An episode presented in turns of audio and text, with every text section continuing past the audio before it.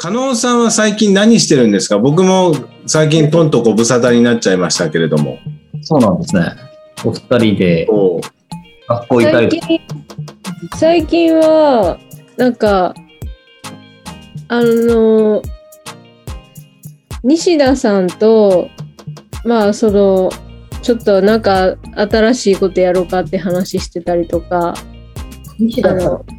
西田さんってあの私の1個上の先輩で駒澤大学出身の人なんですけどえっと箱根駅伝が駒澤が優勝最初入賞した時のメンバーの人なんですけどその人が結構イベントとかそういうものの主催とかもしたりしててあの現役時代は私愛想悪かったんでその人とそんなに仲良くなかったんですけど。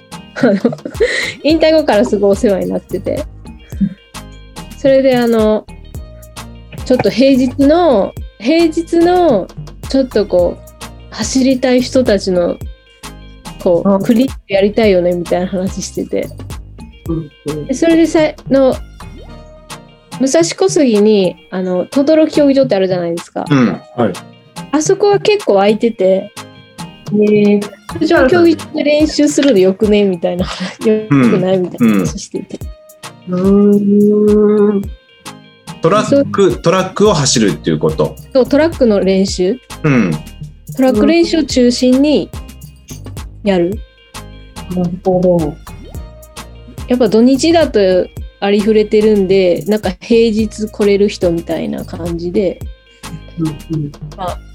本当に走り方のフォームからやっぱフォーム気にされる方多いからうんからそういうこうまあ各自レベルに合わせたインターバルトレーニングみたいなものまでやりたいねって話を最近はそういう話をしてしてます。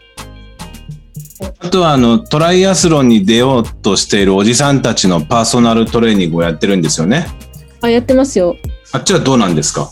あっちはなんかえっとあんまりそのスパルタにならないように 言葉かけを気をつけながらやっててでもなんか最初はまあ3週間から1週間に1回ぐらい2月から始めたんですけどうん。なんか途中あの自主練できるからあの加納さんポイントポイントで言ってくれたらいいよみたいな感じに言われたんですよ。うん。でもポイントポイントで自主練できるからって言われたんですけど結果的には自主練できないんですようん。うん。ね。だからなんか言ってくれたら距離走できるとかっていう風に言われたんですけど結果的には私がい行った時にしかみんな私が行った時に距離走初めてするみたいなことが多いんで、うん。だからできるって思ってたことがやっぱりできないっていうことが多いのでだからやっぱりその行かない行ってその場を閉めてやるっていうスタイルうん。がいいなっていうふうに思うあの感じました。おじさんたちは何人ぐらいいるんでしたっけ？6人です ?6 人。みんな、大体みんな、こう、社長さんみたいな人たち。はい。でもすごいマメな人もいればなんかはいほっとってくれみたいな人もいるんで、なんかそのさじ加減をあんまりこうもうほっとってくれっていう人は基本的にあのなんていうか最低限のことしかあの触れないんですけどでもあの構ってくれっていう人は構ってます。いいですね。感じですね。たちはそんなにあの言葉遣いに気をつけなければいけないほど繊細なタイプの皆さんなんですか？いや、そんなことないですね。でも最初はなんか距離感を気にしましたね、私は。なんか、どこまで突っ込んでいいのかなっていう。なるほど。だからなんか、お仕事もある中での、まあ、ランニングというかトライアスロンなので、まあ、そこまでが、それが一番、ね、その、重点っていうか一番重いとこじゃないので、だからその練習、その仕事を踏まえつつトレーニングっていうのをどこまであのできるのかなっていう感覚も私も分からなかったんうで、ん。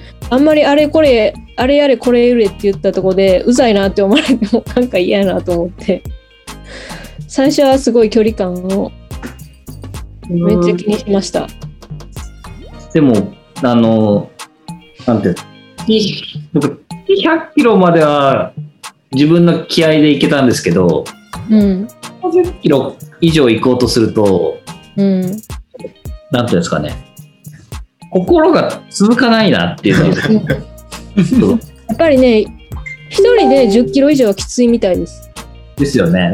仕事しからになると、やっぱり、今日うん走るとめっちゃ打ち合わせ寝るなとか、こうなんか、仕事のを考え始めちゃうのがすごい感じで、なんか、やっぱり単純に、今日走りましたか？とか、うんあそのうちで、あそれこそなんかストラバ見てて、ああいつ今日何キロ走ってたなみたいなこと含めて、やっぱりなんか、人の刺激うん、が大事なんだろうなと思いちゃいますけどね。やっぱり構って。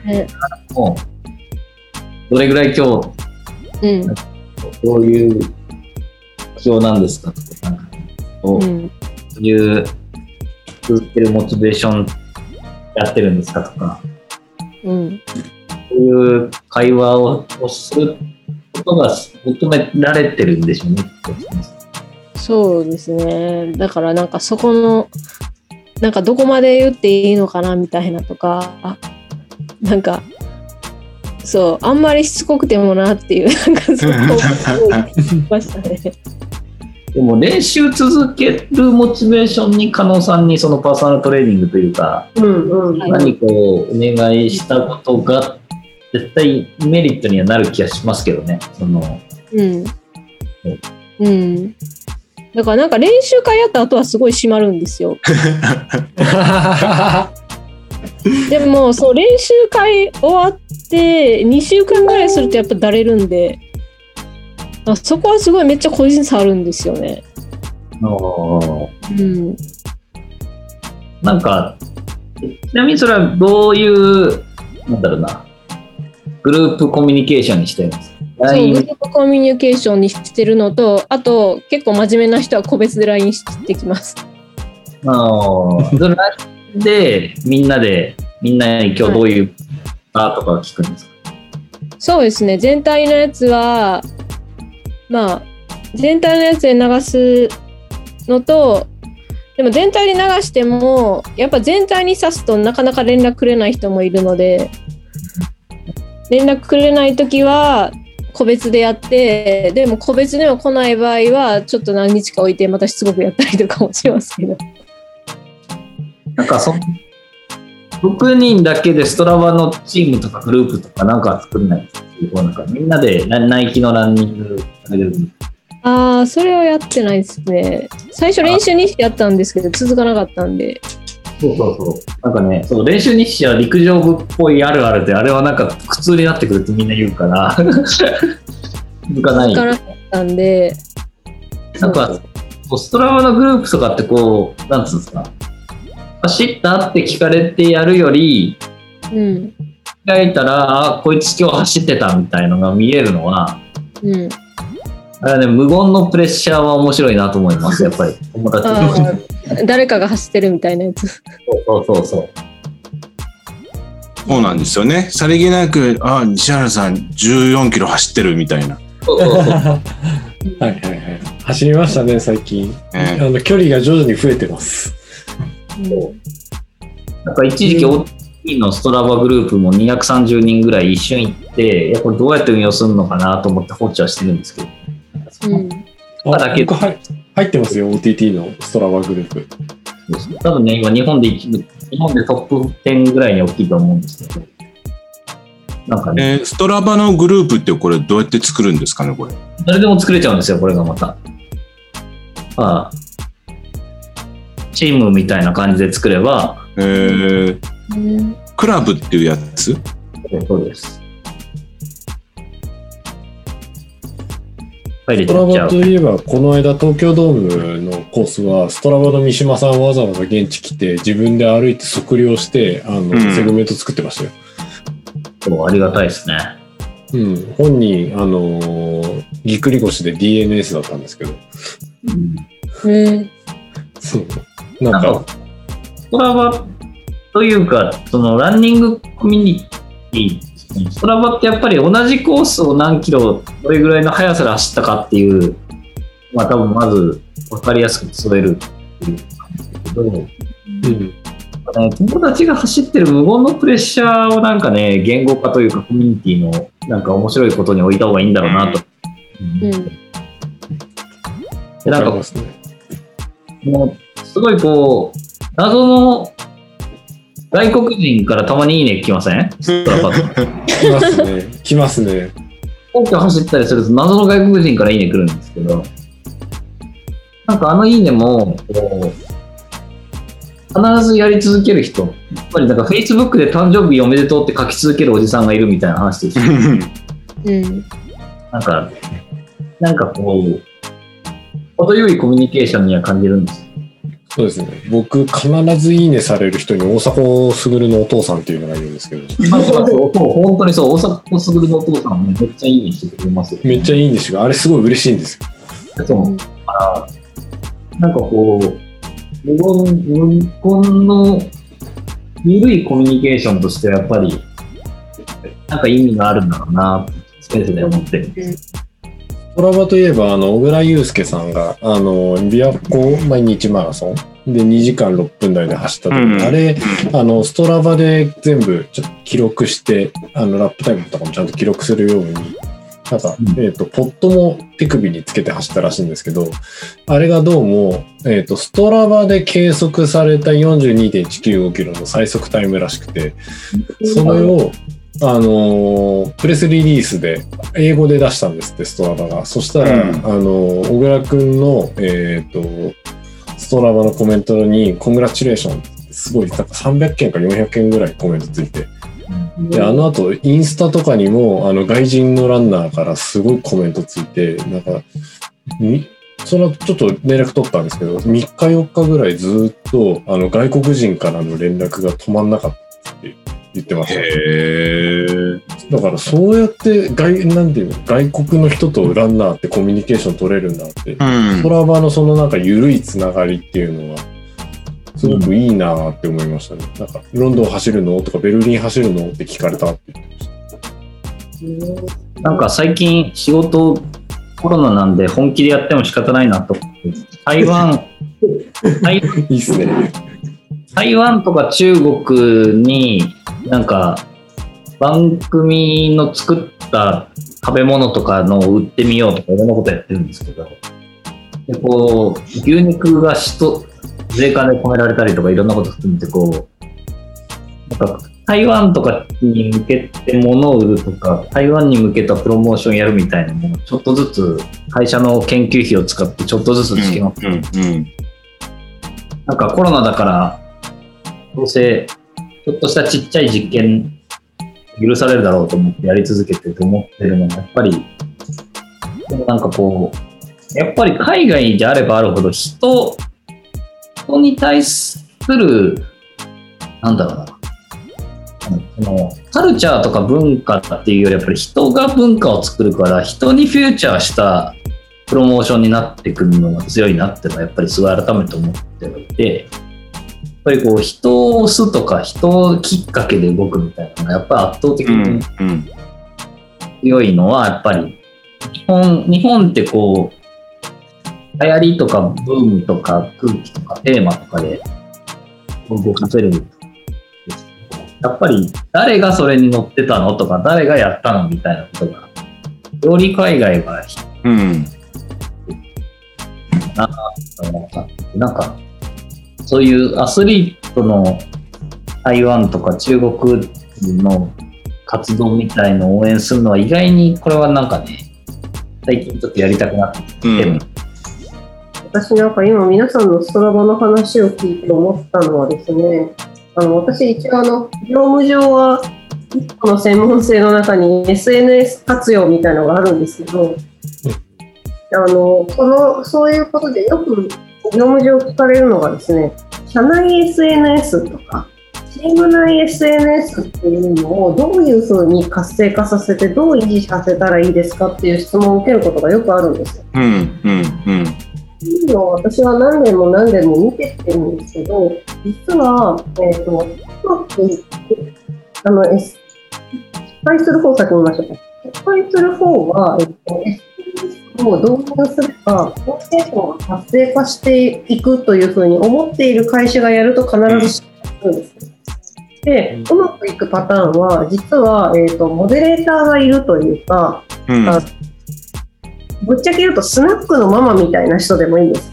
さっきの、えーと大迫傑のお父さんとかでもいいんですけど誰かが発言したら必ず「いいね」を押してあなたの話ちゃんと読んだよっていうことを返してくれる人がいるとかコメントしてる人がいるとかっていう SNS を導入した運用側にちゃんとあなたの君の話を聞いて感想を述べたり反応してくれたりする人がいるよってなるとそれが次の発言のモチベーションになって2回目3回目の発言につながっていくんですよ。うん、うん、うん。がない会社は廃れてしまうしそういう人をわざわざコストをかけてでも社内 SNS を使って社内のコミュニケーションを発展させるために一人専門の反応人員をつける。うん、ということをやることによって、その会社内のものが維持されるんですね。たまにそういう人がいなくても回る会社っていうのが結構稀にあるんです。うん。私見たことがあるんですけど、それは基本的にはもうその会社文化がすごい発言を許す文化がもうすでに成り立ってる会社です。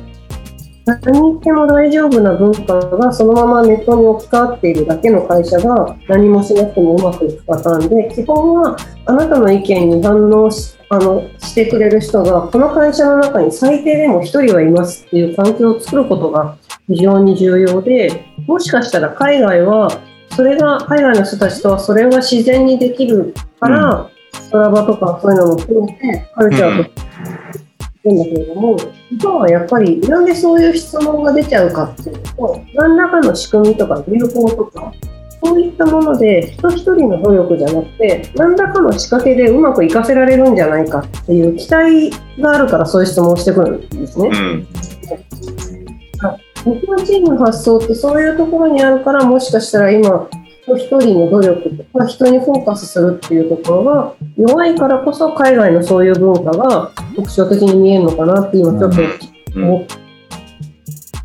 なんか、やっぱりさっきのストラバの木村君への反応もそうですけど、その今僕も台湾も中国もやってるんで思ってて、やっぱりリアクションがすごいナチュラルというか、いっぱいくれるんですよね。まあ、面白いんですけど、なんだろう。とはいえ、なんだろう。リアクションとお金を落とす差もすごい激しいなと思ううん、本当に、それ、いわゆるアメリカ人がわーいってやってハグしてくれるぐらいのノリ、ハイタッチってやって、でサンフランシスコ行った時、サンフランシスコジャイアンツ優勝した瞬間の日の夜いましたけど、1000人ぐらいの人いましたけど、みたいな人とかも街中はそういう風になるんですけど、うん、そのリアクションを取る気軽さとお金のポイントもまた違うなと思いながらも、やっぱり、まずはやっぱり、リアクションのうまさというか、が、面白さというか、やっぱりそこなんですよね、きっとね。うん。フィードバック欲しいですもんね。自分のしたことに対してね。なんかそこがうん感じますよね。うん。あのめっちゃ見てますわ。今、いいね押しまくった。であ、あれ何ですかこのアキラランニングクラブ。はい、参加。しかもこれ、ジューギューズじゃないですか。長尾さん。そうですよ。今、今作りましたからね、これ。うん、こんな、ジューギューズで、しかもライオンとこのライオンの親子の扉絵は、そうあでも、ストラブ立ち上げた瞬間に、アキラランニングクラブ、アキランニングクラブが出てくるんですね。そうですね。アキランですね。今入りました、僕は。はい。ありがとうございます。栄えある距離、あの、じゃあ、じゃあ会員第1号ですね。あ、ランナー3人になりましたね、今。ありがとうございます。もう、どんどん増えていって。うん。これなんかねいいで、すね。面白いなと思ってるんですけど、面白いですね、これね。フィードバック、でもその、大迫父みたいに、フィードバックをナチュラルにやれる人ってやっぱ素敵ですよね。うんね。大迫父は、あの、走ってるコースも近いんですよ、僕。なんか、たまにすれ違ってるんじゃないかなと思う時もあるんですけど、コース見てると。うん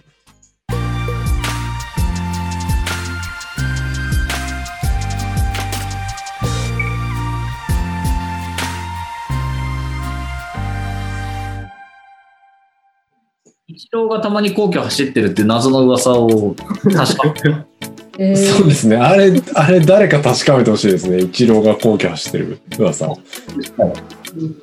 今、今でもアメリカにいますよね、イチロー。はいただ僕、であの、前の会社、転職して2年前の会社は、一郎社内で行ったことあって、僕、後ろ2メートルのところに一郎立ってた時、全く気づかなかったですけどね、正直。一郎さんはわかんないんですよ、意外に。私もあの、一発に後ろに下がって、一郎さんの足を踏みそうになるっていう。それは、ちょっとなんかもうヒーってなりましたけど、あの、まずですね、例えば、社内に、あの、イチローさん以外に、例えば松坂大輔さんとかがいたこともあるんです。あとはマー君とか。うん。すぐわかります。うん一番気づくんです、遠くにいても。それはやっぱりですね、あの、横とか縦の厚みもそうなんですけど、野球選手はですね、何ですか？縦って言えばいいのか。大回り。胴回りと言えばいいのか、要するに丸に近いというか、太いんですよ。うん自分じゃなくて、うん比較として太いっていう感じがあって、それが一般人の薄さとは全然違うので、胸板というよりもなんか腰板と言いたくなるぐらいの分厚うん。うん。厚みがあるんですね、きっとね。さが違うので、プロの野球選手がいると、大体の場合はもうすぐ気づくんですけど、イチローさんはですね、意外にちょっと鍛えてる人ぐらいで、うんかなり筋に近い体型なんですよ。うんで、180ぐらいで弊社に遊びに来てる場合は、結構スポーツの部署にいると、元アスリートがいるので、イチローさんよりも体格がいい社員とかもいっぱいいるんですよ。うん。あと、明治大学ラグビー部出身のやつとかみたいなのもいたりうん。うん。るのがあると、完全に埋没します。分かんなかったです。っていうぐらいあのそんなに特殊な体型ではないんですね、イチローさんは。うん180歳ですごく大きいわけでもないし。ってなって、そこまで自分の気配を消してると、まず分かんないなっていう感じはしますね。うん、なんか体格で歩いてるだけでものすごい違和感のある体型をしてる人ではイチローさんはないっていうのがそれであのパフォーマンスを出している凄さっていうのをうん振り返っていやすごいなって思うんですよね。あのさん、むしろ、あのさんですか？って走ってる時言われたことあります？あはいなんか私後から言われるんですよ。後からあの時走ってた人とかなんかそれで言われることはありますけど。さすがにね、走ってる時は声かけられないですよね。そうなんですかね。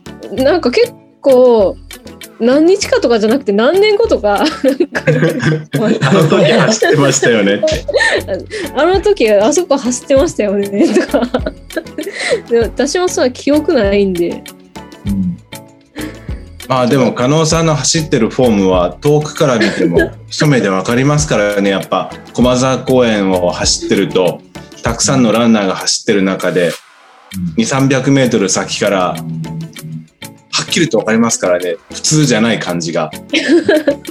普通じゃない。加尾さんがフォームを気にされる方がいるっておっしゃってましたけど、はいあのフォームを気にするのってなんかタイミングに特徴があったりするんですか？例えば初心者の全く走ったことがない人が最初からフォームを気にするってあんまりないような気がしていてなんかこれぐらい走ってきた人が急にフォームを気に出すみたいな似たようなタイミングがあるのかいろんな人に会ってみるといや初心者も含めて意外にみんなフォームフォームって言いますよっていう感じなのかどうなんでしょうか？なんかちょっと走り始めた人と、あとはもう何年も走ってきて、ちょっと怪我が多いとか、多分、リそういう人です。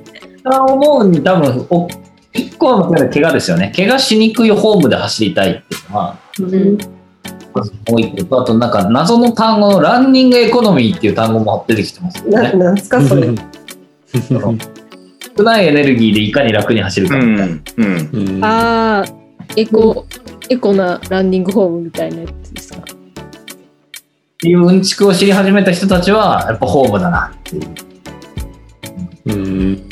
うん。エコノミーえーある速度での酸素摂取量を指す。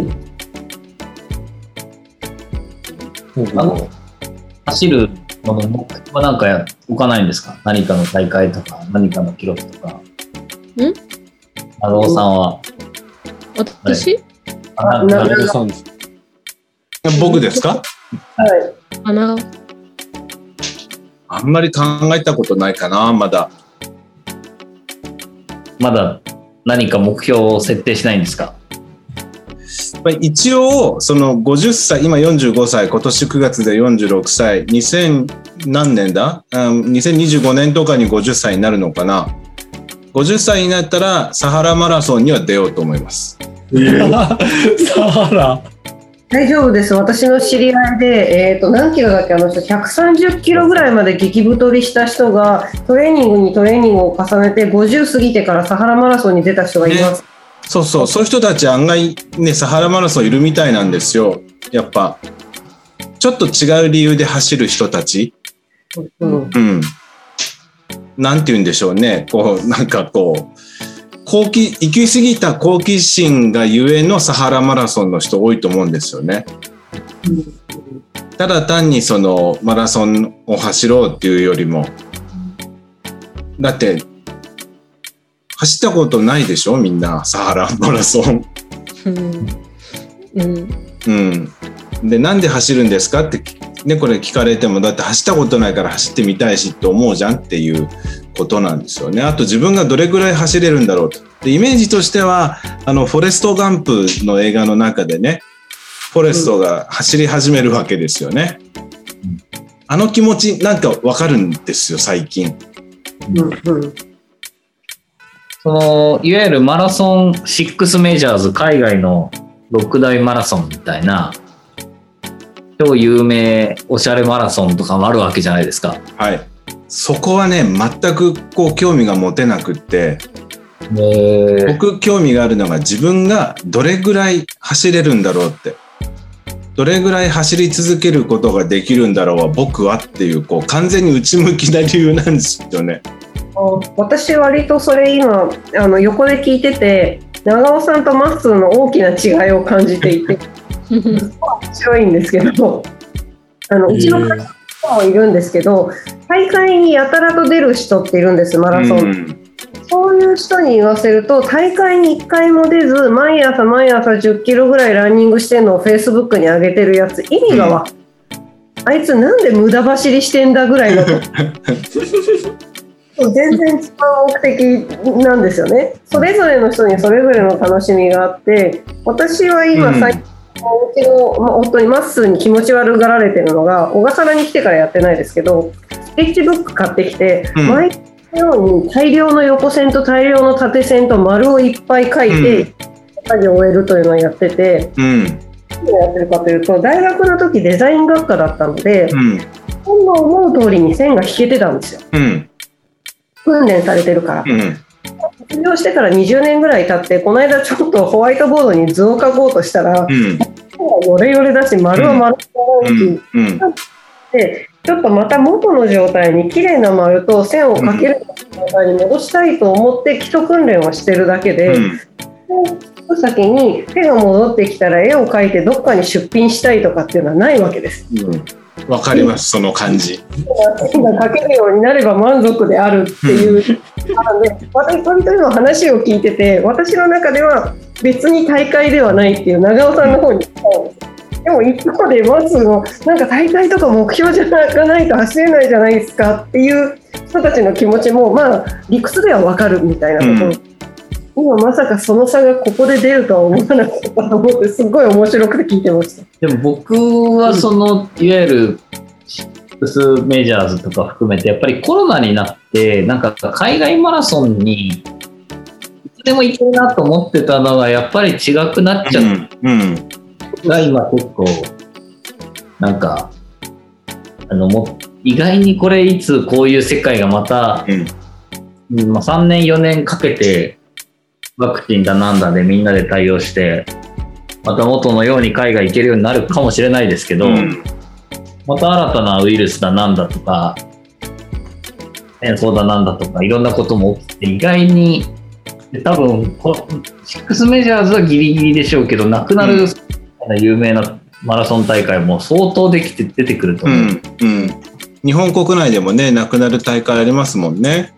いうことを考えると、うんなんかコロナになったからこそ世界のどこかのマラソンとかはとか、やっぱりさいなんかある程度スピードいってからがいいかなと思ってたんですけどそのアルプスとかあっちのうん。スカイランニングとかあっちの北欧アルプスをのヨーロッパの山を走るみたいも、うん。なんか気持ちよさそうですよねっていう。別にタイムじゃなくてこうなんかいけるいけるいつでもいけるやっていう世界じゃなくなったな、方がうん結構ちゃんと考えてなんかもうし最近こうなんだかんだであと12年この環境が続くっていうのをす結構早めに見越した友達とかは台湾に早々に引っ越すうん。うん。半年半年か9ヶ月ぐらい前にもう台湾に引っ越して最初の14日間だけ我慢すればうん。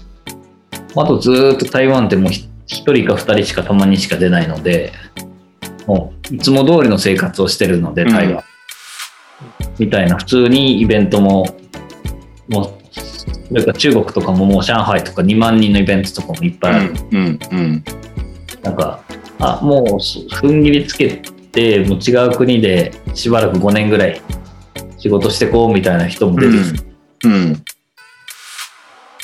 いや、でもね、僕ね、あの、し衝撃を受けたことがあって、去年の10月にね、あの、代々木の、えー、なんだっけ、あそこは、小田、小田、小田、なん、小田アリーナじゃねえな。小田フィールド？小田フィールド で、えー試しに1500メートル走を測って、僕がが走ったのはどうでもよくって、その後に、加納さんが、あれ、何、何キロ走ったの ?5 キロ？あ、10キロ5000メートルです。5000メートルを走ったんですよ。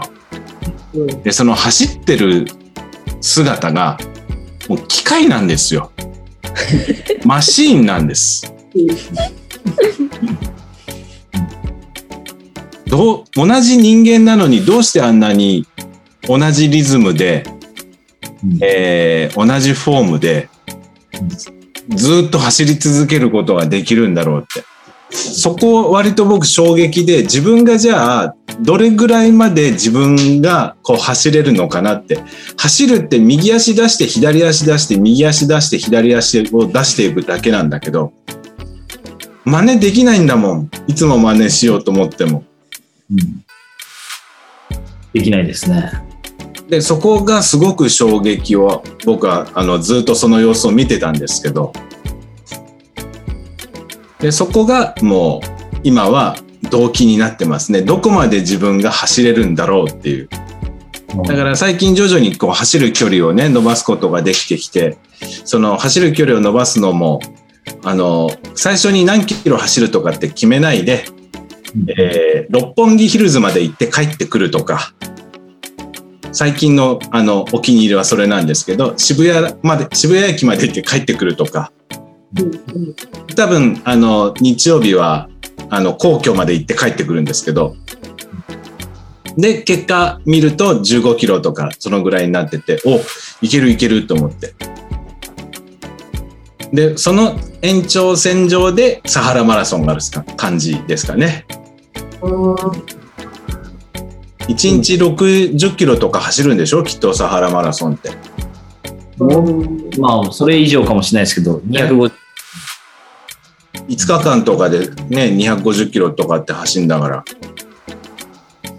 て考えた時にどれぐらいまで僕は走れるのかなっていう極めてこう内向きな理由が今はメインですね。僕、このコロナになって半年間、ランニングウォッチつけて走ることやめました。なんかその気持ちね、すっごいよく、よくわかります。なんかね、あの、自由にな、自由に、なんつったらいいんだろううん。いつもこう、ランニングウォッチに縛られますよね。そううんなんか、キロ何分、キロ何分を見見て走る習慣になってきそうたので、もうもうやめました。なんか、その自分の呼吸が楽というか、うん。最初は無理しないペースで走ってっていう、こう、その時の体調で全然かかる時期。うん。うん。でも元気だったら最後の、最後の位置、大体あの、あそこからあそこまでの距離だけは最後全力で走ろうかなとか、うん。決めるだけで、なんか、うん、この半年はランニングウォッチつけてないですね。仕事、なんか前はなんで時計、いわゆるビジネススーツの時も、スーツの時というか、仕事の時もなんでずっとランニングウォッチなのって言われて、いや、走る時ランニングウォッチやっていう話をしてたんです。前は最近走ってる時ランニングウォッチつけてなくて、日常生活でランニングウォッチつけてるから、いいな。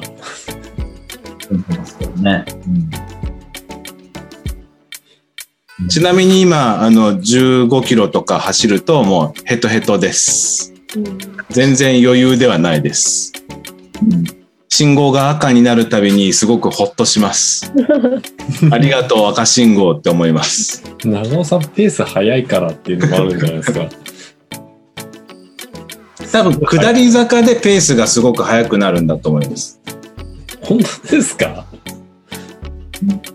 うんキロ4分とかで走ってるじゃあれないですか。あれはでも。もあのストラバ先生がすごく甘々だからだと思います。実際は5分半とかあの5分半とかそんな感じです。結構早いと思いますけど。ストラバ？そっか。私のやつはガーミンが反映してるから、そのまま行くんですけど、ストラバに。ですよね。うん。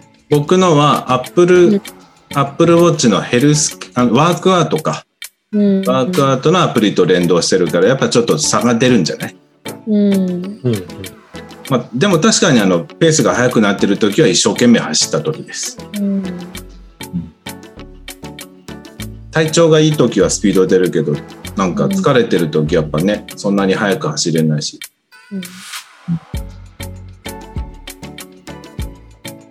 あ確かに体のコンディションで全然違いますからね。全然違いますよね。吸い出しとか本もね。当あと天気とかね、うん。あのー時間とかでも全然違うし。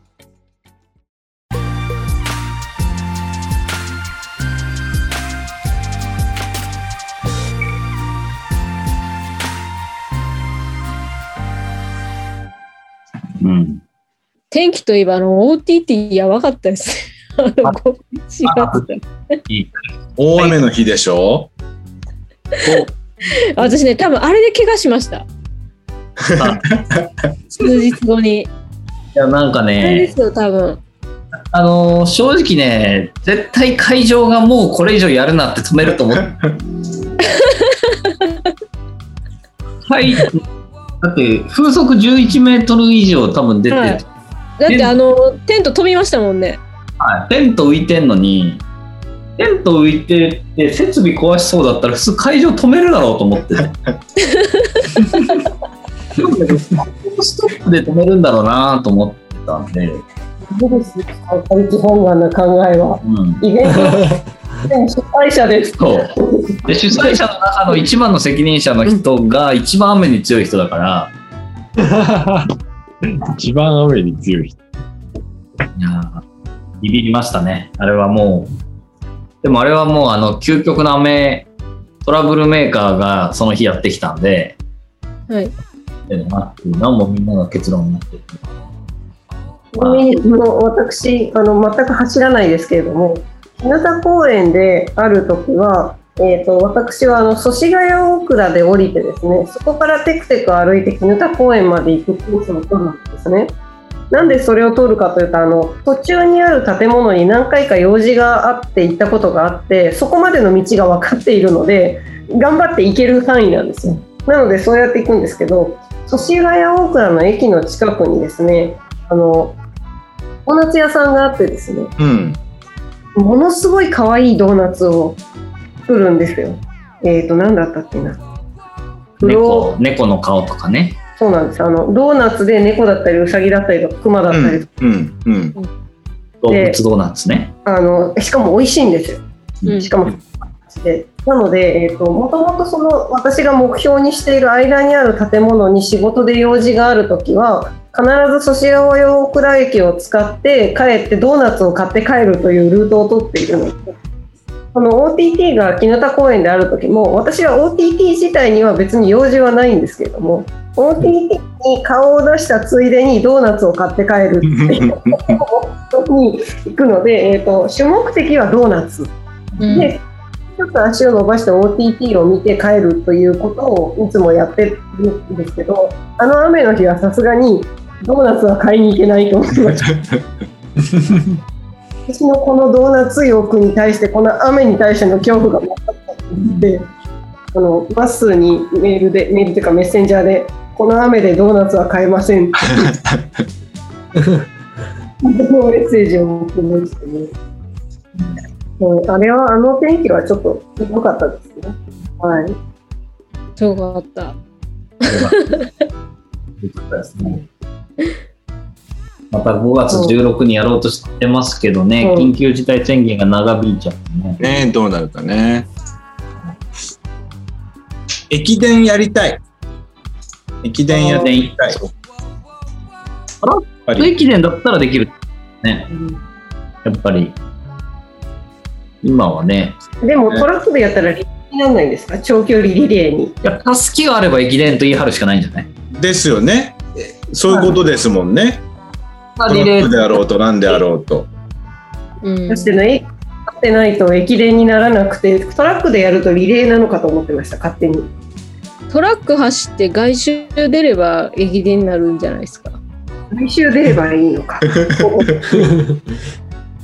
あの私中学校の時そうでしたよ。あのトラックスタートで外周公園の外周走ってトラック戻ってきたら駅伝でしたよ。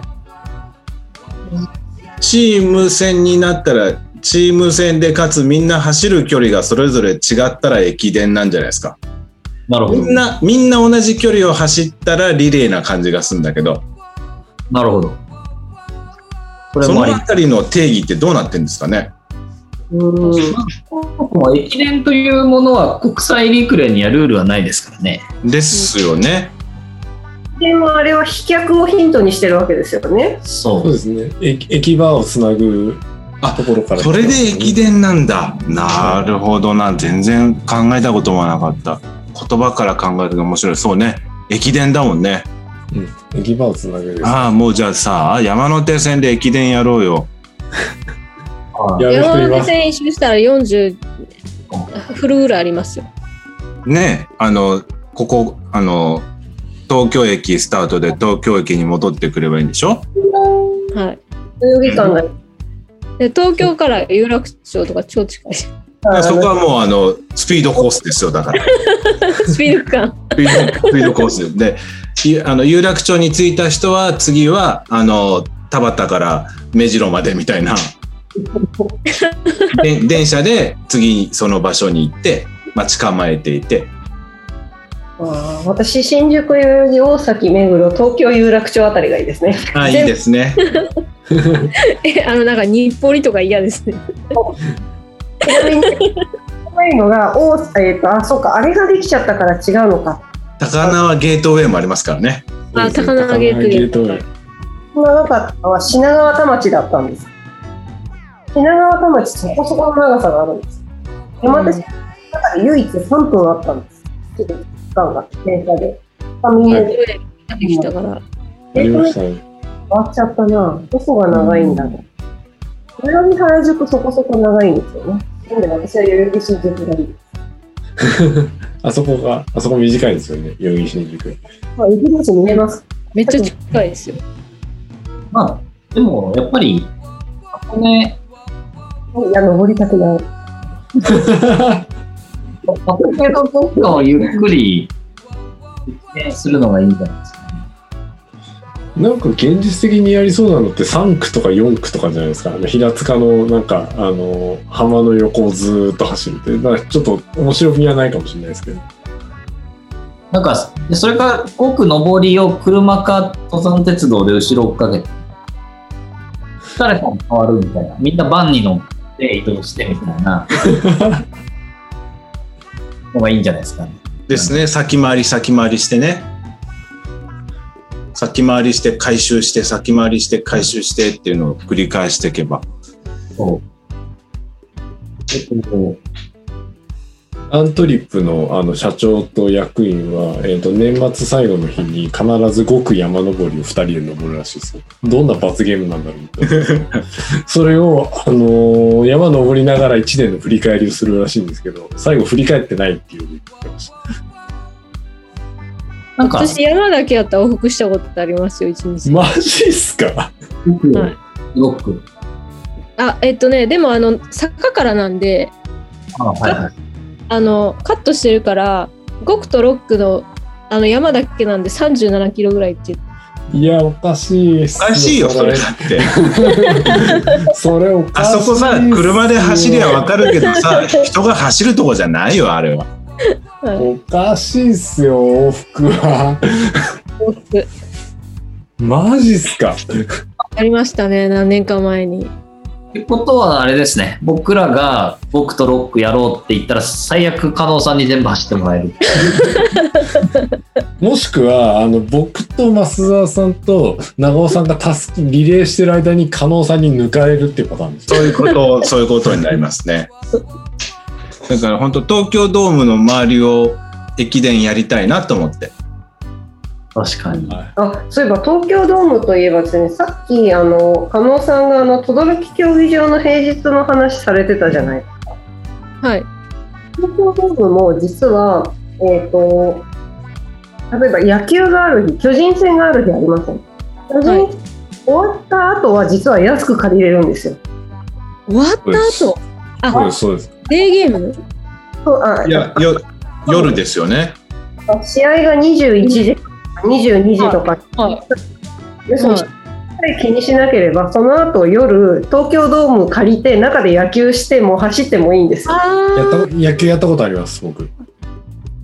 うんなのであの中で構わなければ東京ドームの中が走りますーちなみに余談ですが、僕は、あの、その野球やった日は、に限って巨人阪神が長引いて、延長13回まで行きまして、あの、試合開始がですね、夜11時。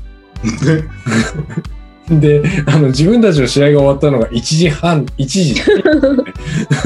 なかなかすごい状況で、まあ当然帰れないのでファミレスで用を貸したんですけど、まあ、そうなると、そんな、確か高くない10万円くらいうんで借りれたはずです。コロナであの延長戦なくなりましたから必ずうん1うん回まで終わりますから、まあ10時ぐらいから始められるんじゃないですかねうん。まあ、ただ止まるとこがないね、きっと。この間、本当に先先日行ったんですよ。9時で、9時ぐらいで終わりましたよ。んだからそしたら1時間ぐらい借りてなんか走って閉めてもまだ終電ありますよ東京ドームに 何を進めてんだ？何を走っ東京ドームだとスタンド走ってみたいですね。あーうん。スタンド走れないのかなとか思いましたけど。タイムトライアルとかしますか、うんいや、でもやっぱり一番やりたいのはベースランニングですよ。うん、ベースランニング駅伝やりたいですよね。すごい短い何点入ったかっていう競争したいですよね。本当ですね。制限時間2時間の間に何点入れられるか、あの、交代はいつでもしてもいいよと。あとは、あの、横田さんが、あの、盗塁とかやって、あの、僕、刺す役とかやって。全力で刺しに行こう。それは。それはボール、ボール投げてぶつけていいんですか？ああ、いやあ、そ、それ、それにしましょうか。横田さんにボールをぶつけると。誰かにピッチャーってもらって、僕はあの、キャッチャーの位置から全力で刺しに行きたいです。あと、ランニングとは全然関係ないですけど、単純に、あの、ドッジボールやりたいです。あやってます？やります？最後にドッジボールやったのいつでした？小学生です。私、社会人です。なぜか突然思いついてドッジボールやろうって盛り上がってやってしまったということがありましたので、社会人です。小学生、どっち断平世代ですね？うんだからどっちなもうねみんな大体この10年ぐらいやってない人が多いはずなので久しぶりにドッジボールやってみたいっていうのがまずありますね。なぜ小なぜ小学生たちはあのあのドッジボールで男子たちはあれほど盛り上がれるのかっていうことが本当に不思議でそれはあの小学校のね子供たち見てても思うんですけどドッジボールをやるんですよやっぱり彼らは。うん。あでも、あざできるますもんね、女の子はね。ね、そうなんですよね。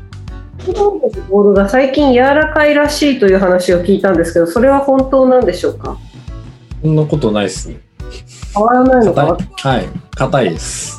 当たるの当たったらアウトっていうルールだけが大事ならあんなに痛くなくてもよくないっていう 思っててですねあれ受け取るのも結構痛いじゃないですかあの、うんうんもうちょっとパワーボール的な優しいやつにすればいいのになぜあんなにあのバスケットボール並みに硬いやつ痛い痛い。飛んでくるのかボールに対しての憎しみが私激しかったですね。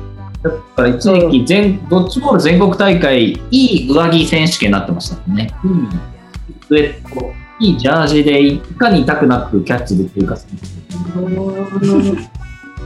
そうなんだ。ではあるっていうのだけがずっと疑問でした。ドッジボールの大会、日本の世界大会とかってあんのかな？やっぱあるんだろうな。うんうんさあ、あっという間にもうお時間が2時間以上経っております。じゃあこの辺ではい、今日はこの辺でお開きにしましょうか。いつものように脈絡のない話を淡々と、淡々とね、させていただいたので、京都小笠原から帰る前に、間際に捕ま小笠原から帰る間際に間際捕まえて、に捕まえてです。はい、ありがとうございました。それが言いたいだけのためにやりました。はい。皆さん、お元気で気をつけて帰ってきてくださいね。気をつけて。はい。それではおしまいです。おやすみなさい。さようなら。はい。おやすみなさいおやすみなさい。